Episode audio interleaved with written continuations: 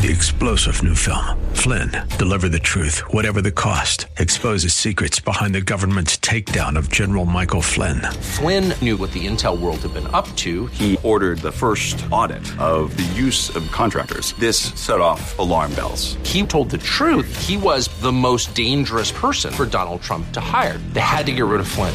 Flynn, deliver the truth, whatever the cost. Available now. Watch it today. Go to salemnow.com. Salemnow.com.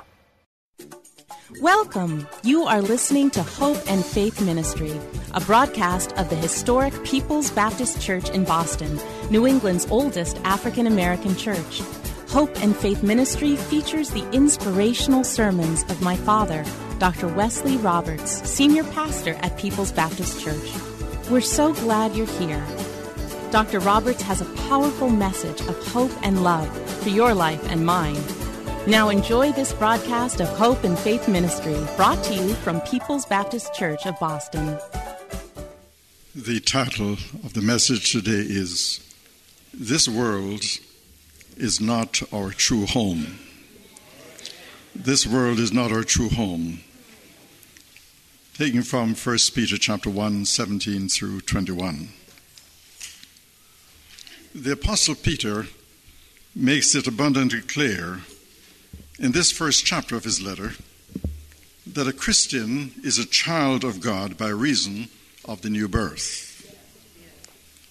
When you and I accept Jesus Christ as Savior, we are born spiritually into the family of God. And from then on, we have the everlasting God who created all that there is as our Father. Jesus taught his disciples to pray, Our Father who art in heaven. So when we are born into a family, we share certain genes which are responsible for the family resemblances. The older I get, the more I realize how much I have in common with my father, who passed away at age 59. Not only do I have certain facial features like his nose, ears, graying hair with a balding spot, but I also have his quiet personality. Like him, I want the things around me to be neat, organized, and to be the best of the best quality. Now, Peter is saying that Christians share their Heavenly Father's nature and therefore should reflect his character in their daily lives.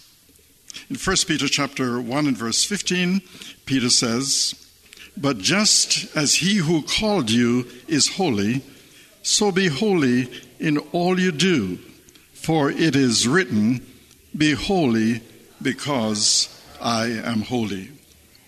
The goal of salvation is to become like God, to become like Christ. We are to reflect His likeness in everything that we do. This means that the Christian believer must be different from those who do not have a personal relationship with God through His Son Jesus Christ.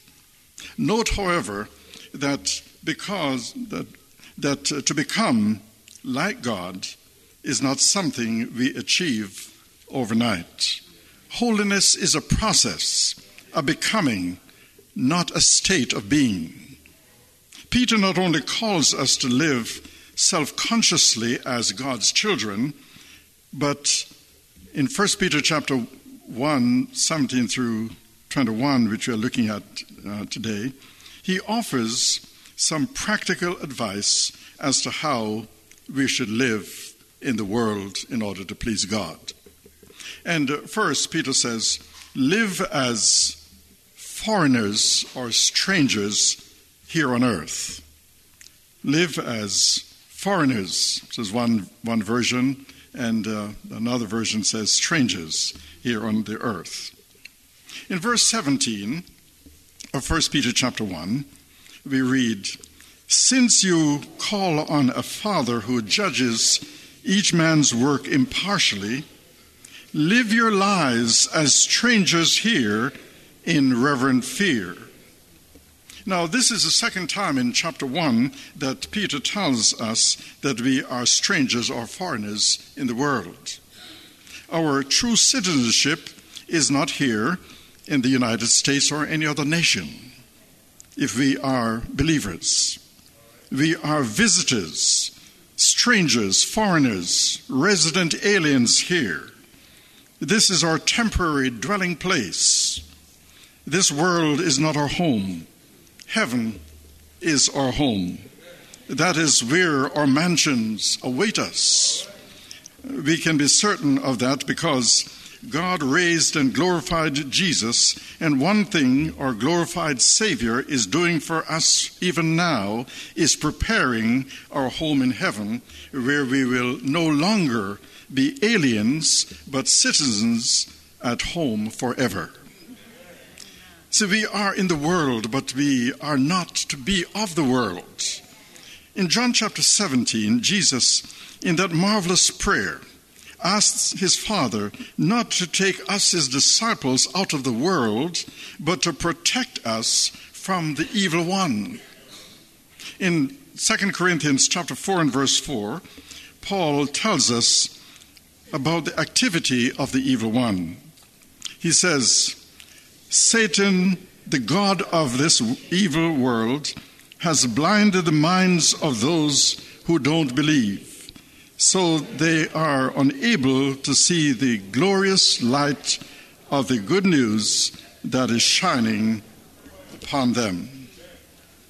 So while sojourning here on the earth, we are in Satan's sphere of influence, in his territory surrounded by his subjects who yield allegiance to him and carry out his wishes. Satan will do his utmost to make life difficult for the children of God. He will cause us to be so influenced by the godless values of the world that at times we will forget who we are and to whom we belong. Sometimes Satan will cause us to become so involved seeking after material things that we lose our interest in things spiritual. So we are so busy at times chasing the almighty dollar that we have little or no time to serve the Lord or to serve others. We are wrapped up in our own interests, doing our own thing not realizing that we are being influenced by Satan, the God of this evil world. This is Satan will seek to corrupt our thoughts, kindle strange desires in our hearts, and tantalize us with forbidden things. He will trick us from time to time with his empty promises, but the old life of sin, which we were once involved in, will never fully satisfy us again because we have been given a taste of better things, we can never be contented with earthly things. So, whenever we become too comfortable and lose sight of the fact that we are only strangers here, God jogs our memory with troubles, trials, and tribulations of one kind or another. For example, the economic recession of 2007, with its high unemployment, mortgage foreclosures, losses in the stock market, and declining retirement income, were a reminder to his people that this is not our home. The recent uh, hurricanes, the earthquake, disastrous fires in California, and the loss of uh, life in, in Las Vegas are indications that uh, God is saying to us that we need to realize who we are, that this is not our home, and we are not going to find things perfect here. This we are just here for for a little while. The world is um, is our hotel, not our home. Uh, we are in transit uh, staying for a night and we will depart in the morning. See, no one lives forever here. We are born, we live 30 or 40 or 50 or 60 plus years, and if we are strong and healthy, And blessed by God, we may live to be 80 or 90 years. And some people um, live to be 100 or more years, such as Sister Josephine Worrell and Sister, Sister um, Beatrice Busby. But it really doesn't matter how long you live because eventually everyone dies. We are all terminal. The only difference is some of us know it and the rest of us act like we are going to be here forever. See, Peter's purpose in verse 17 is to remind us that as members of the family of God, it is important that we live right in this world in which we, of which we are part, while residing among those who do not acknowledge Christ as Lord. You see, our life here should be a witness to our Father in heaven. Our behavior is not a private affair affecting ourselves only. The family reputation is at stake. The Father's uh, honor and glory are at stake. So Peter reminds us that our Father judges each man's work impartially. In other words, the Father plays no favorites. He scrutinizes the behavior of all of his children. This fact should produce reverent fear in us, says Peter. But because it is our Father who is the judge, we don't have to be afraid of him. We don't have to hide or run from him. Reverent fear is a special kind of fear. It is the fear of incurring God's disfavor.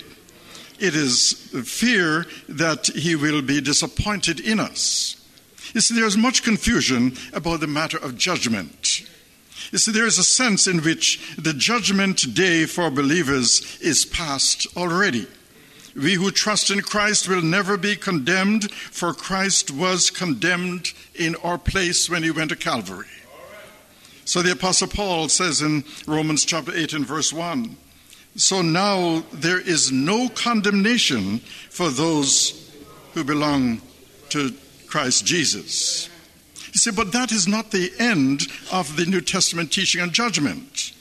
Though no believer will ever be banished from God's presence, all must give account of themselves in a private interview with God. Since 2 Corinthians chapter 5 and verse 10, Paul tells a little bit more about this. He says, For we must all appear before the judgment seat of Christ, that each one may receive what is due him for the things done while in the body, whether good or bad. You see, as Christians, our works will be judged not to determine our eternal destiny, but to determine our rewards in heaven.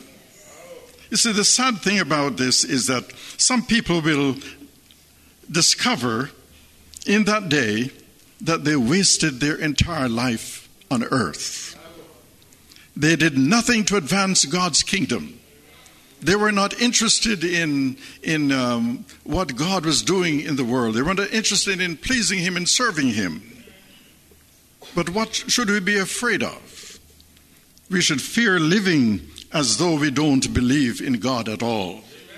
See, when we let hurtful words fly out of our mouth, when we defraud each other, when we seek revenge uh, um, on one another, when we have to be number one and win every argument, every game, and every competition. So when we cannot lose gracefully and with dignity, we are living as if we don't believe uh, in God, though we may go to church every Sunday. See, brothers and sisters, we have a stewardship to answer for. We have an account to give all of life is passing under God's review. The innermost secrets of every heart are open to Him.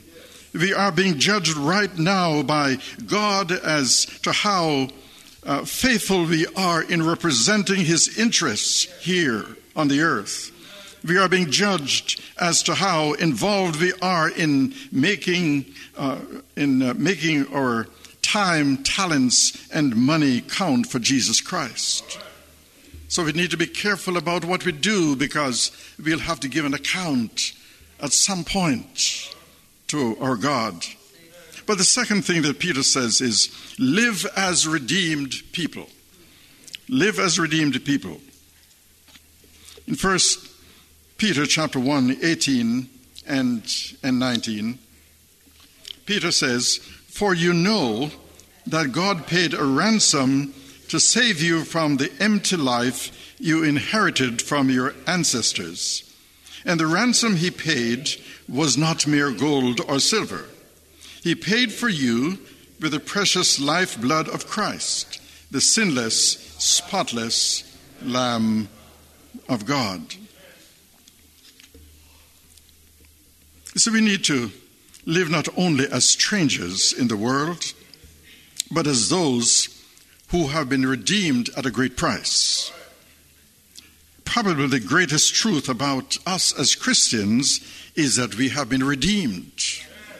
No, it is much to have been created. It is much to uh, be endowed with life in a world so full of marvelous possibilities.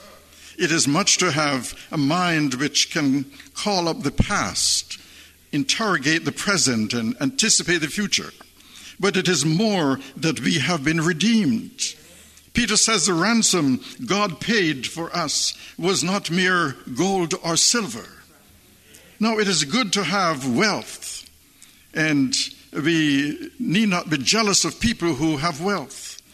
But uh, we need to be careful to understand that there are some things that money cannot buy. See, money cannot compensate for broken vows. Money cannot bring back a loved one from the dead. Money cannot make up for lack of love.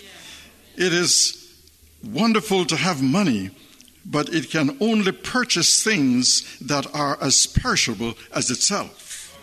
So when it seeks to enter into the sphere of the eternal, it is barred. Its currency will not pass. So there are some things that money cannot buy. You see, God could have given suns of gold, stars of silver, and constellations uh, glowing with precious metals. But none of these things was sufficient to free a single soul from the curse and the penalty of sin. Material things count for nothing in the weighing scales of eternity. And therefore, the Creator could not give things but life, not gifts, but Himself in order to redeem us. And so, the price of our redemption is the precious blood of Jesus Christ shed on Calvary. Now, how far was God willing to go in order to save us? So, Peter tells us in verse 20, speaking about Christ, he says, God chose him for this purpose long before the world began. But now, in these final days, he has sent to the earth for all to see. He was and this he did for you. You see, God planned our salvation before he created the world. Some people think that when Adam and Eve sinned, God said, Oops, I didn't see that coming, as if the coming of Christ was an afterthought in God's plan. See, the opposite is true. Before the universe was created, God knew that He was going to create Adam and Eve. He knew that they were going to sin and to bring ruin and destruction uh, to the world. And in the councils of eternity, the Father said to the Son, You must go to the earth to save men and women from their sins. You see, redemption was in God's heart long before sin entered the world. What started before the world was, was created has now been made known to us because Jesus Christ came and died for us in order to redeem us from our sins. In his powerful sermon on the day of Pentecost, Listen to what Peter has to say in uh, Acts chapter 2 and verse, and verse 20, 23. It says, This man, Jesus, delivered over by the predetermined plan and foreknowledge of God, you nailed to a cross by the hands of godless men and put him to death. Notice the terms predetermined plan and foreknowledge of God. This was not an afterthought. This is not something he decided to do after he saw that what he did first did not work out.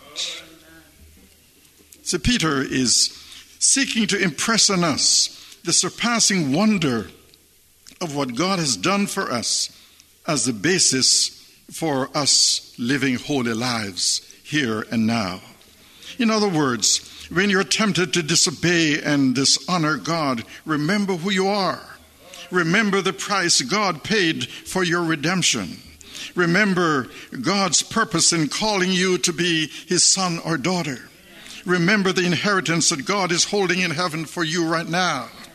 Remember his protecting care. Remember his forgiving grace. And remember his promise to supply your every need. But um, Peter not only tells us that uh, we should live as strangers and foreigners or, or foreigners here on earth, that we should live as a re- redeemed people, but he tells us, number three, that we should live with faith and hope in God. Live with faith and hope in God.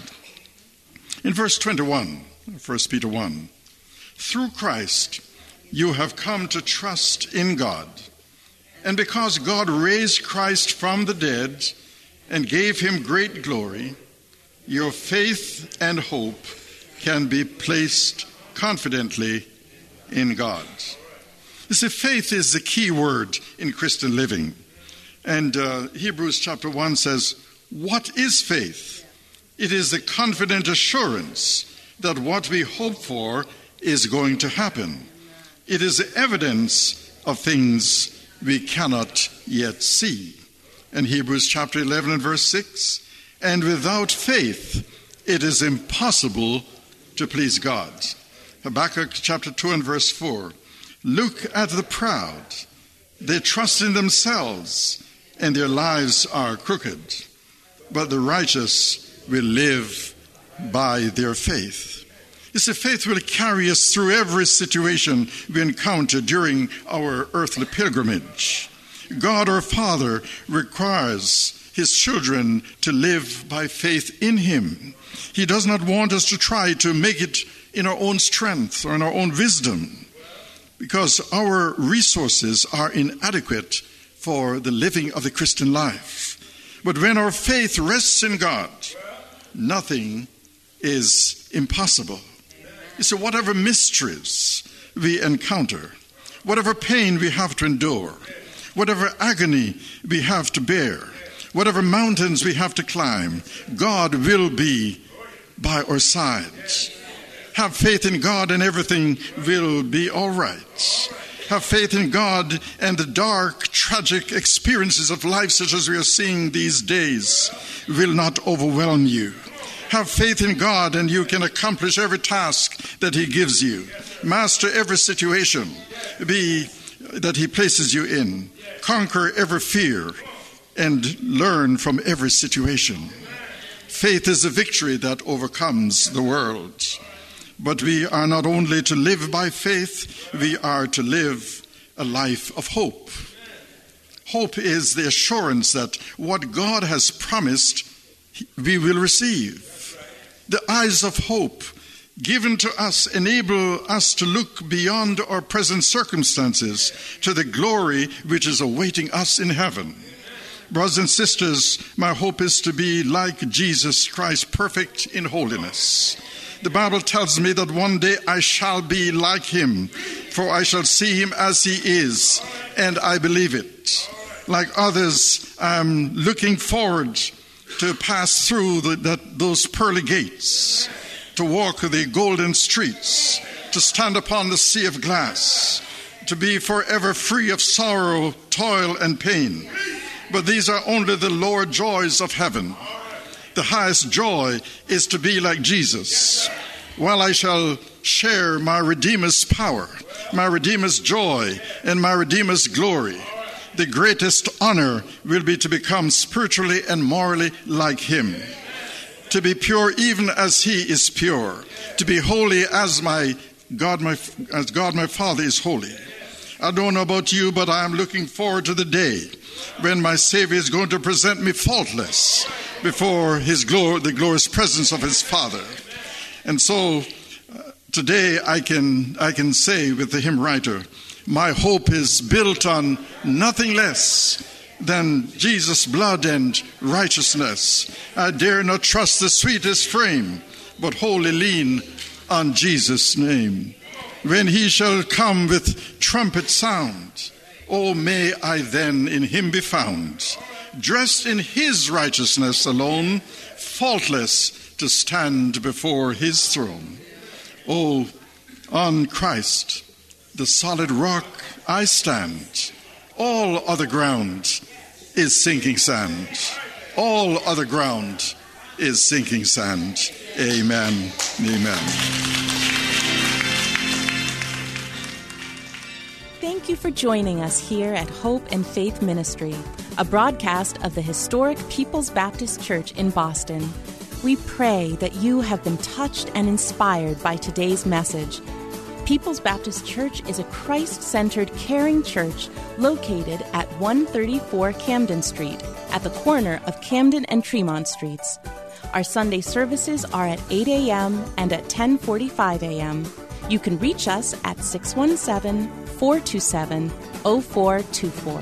Come visit us in person or on the web at www.pbcboston.org and tune in every Saturday morning at 10:30 for another inspiring message of hope and faith.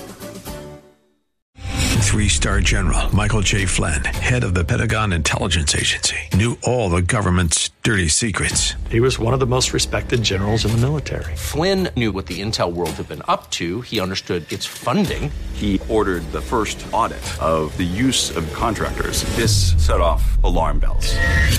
The explosive new documentary, Flynn, Deliver the Truth, Whatever the Cost, uncovers the facts behind this scandal. Flynn told the truth. He was the most dangerous person for Donald Trump to hire. I find out the worst enemy that I'm going to face in my life is right here in America. They took my assessment and they wanted me to change it. And I was like, I'm not changing it. They had to get rid of Flynn. With in depth interviews, archival footage, and never before seen personal records of the man behind the headlines. I just felt like I was drowning. Flynn, deliver the truth, whatever the cost. Available now. Watch it today. Go to salemnow.com. Salemnow.com.